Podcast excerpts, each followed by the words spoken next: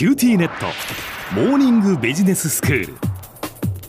今日の講師は九州大学ビジネススクールでイノベーション論がご専門の安田聡子先生です。よろしくお願いいたします。よろしくお願いいたします、えー今月のモーニングビジネススクールは大きな転換期を迎えている今私たちはこれからの未来をどう生き抜くかというテーマを設けて、えーそれぞれの先生方に各専門分野からお話をいただいています。安田先生ではよろしくお願いいたします。はい。テーマに対する私の考えは組織の中に様々な国の人を受け入れて一緒に働いて議論することを通してグローバルスタンダードな自己主張ですとかリーダーの振る舞いを学んでいくというものです。んなぜそう考えるのかを順を追って説明いたしますね。はいえー、と欧米特にアメリカには竹の天井バンブーシーリングという言葉があります。竹の天井ですか？はい。あの、欧米社会、特にアメリカ企業では、アジア系がリーダーに昇進しにくいという状況を表す言葉だそうです。はあの、少子高齢化が進んで、日本企業も日本人もこれからどんどん海外で活動していかなきゃいけないのあ、に、アジア系が出世できない竹の天井があるっていうのはちょっと困りますよね。そうですねでも一口にアジア系といっても竹の天井によって出世ができないのは東アジア系つまり日本韓国中国の人材だということもごく最近分かってきました。そうなんですか。はい。で突然ですけども小浜さんここでクイズです。はい。マイクロソフトグーグルスターバックスシャネルフェデックスこれらの企業に共通する特徴は何だと思われます？え？ー上場しているとか世界でもそのどのくらいの利益を出しているみたいな共通点はあるんだろうなと思う、でもそれはここに限らずでしょうしちょっとよくわからないですね。いや、まあ、小浜さんのおっしゃってることも当たってるんですが、うんさらに1個付け加えて、これらの企業のトップ、つまり CEO はインド出身者なんです。そうですか。はい。あの、マイクロソフトの CEO ですとか、グーグルの CEO がインド出身者だというのは、結構最近は有名になってきています。うんうん。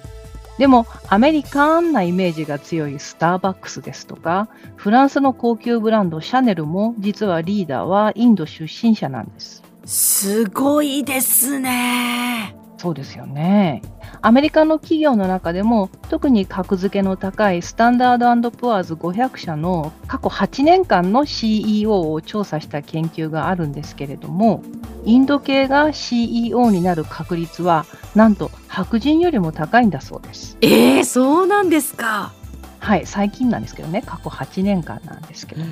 ただその一方で同じアジア系でも東アジアつまり日本ですとか韓国中国の東アジア系が CEO になる確率は白人よりも低いんだそうです。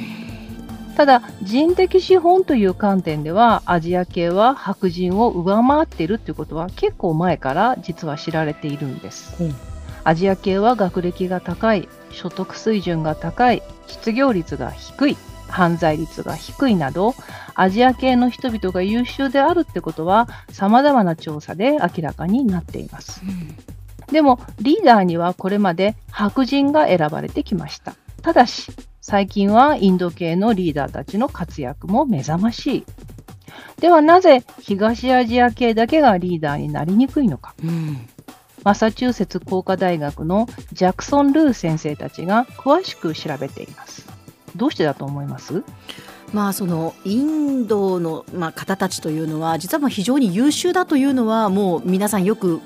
ご存知だと思うんですよね。だってはいね、小さい頃からその掛け算だって その2桁かける2桁をするとかねマサチューセッツ工科大学なんかにももうかなりそのインドの学生がいますもんね。はいまあでも優秀なのはね我々も結構優秀らしいんですよそうですよね。何が違うんだろそうですねあのいろんな人に聞くと英語の流暢さってよく言う方がいらっしゃるんですう。ね、うんでもこのジャクソン・ルー先生たちは英語の流暢さには差が出ないような工夫をして調査をしてるんですね。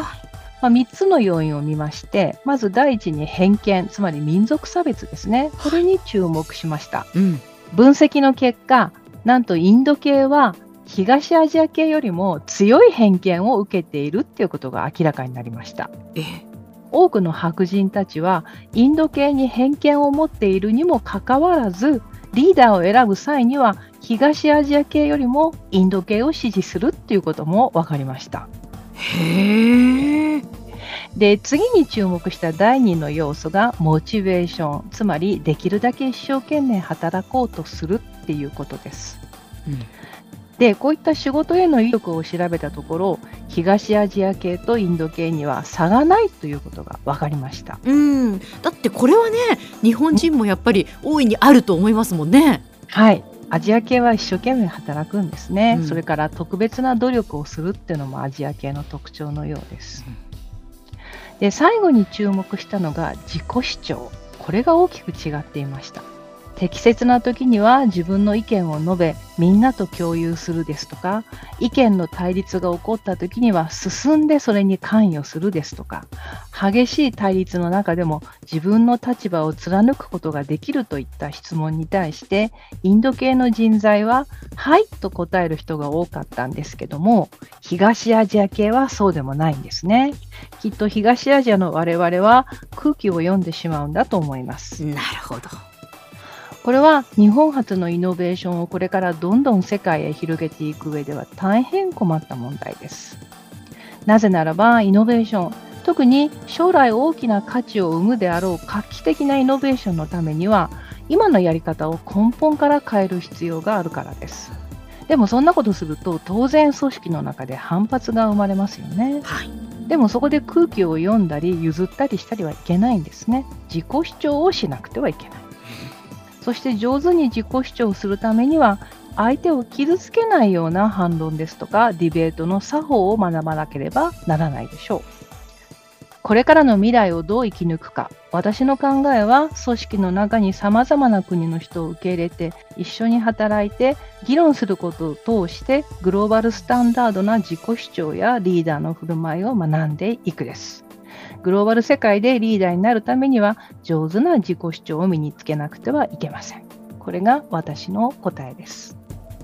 今日の講師は九州大学ビジネススクールでイノベーション論がご専門の安田聡子先生でした。どうもありがとうございました。ありがとうございました。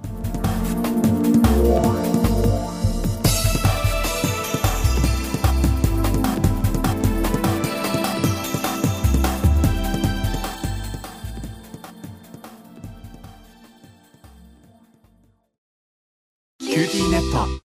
インターネットを乗り換えるならお客様満足度九州で7年連続ナンバーワンの BBIQ。超高速の光回線でサクサク快適。無料のセキュリティもあるけん安心よ。今なら料金がめっちゃ安くなるキャンペーン中やけん BBIQ で検索してみんね。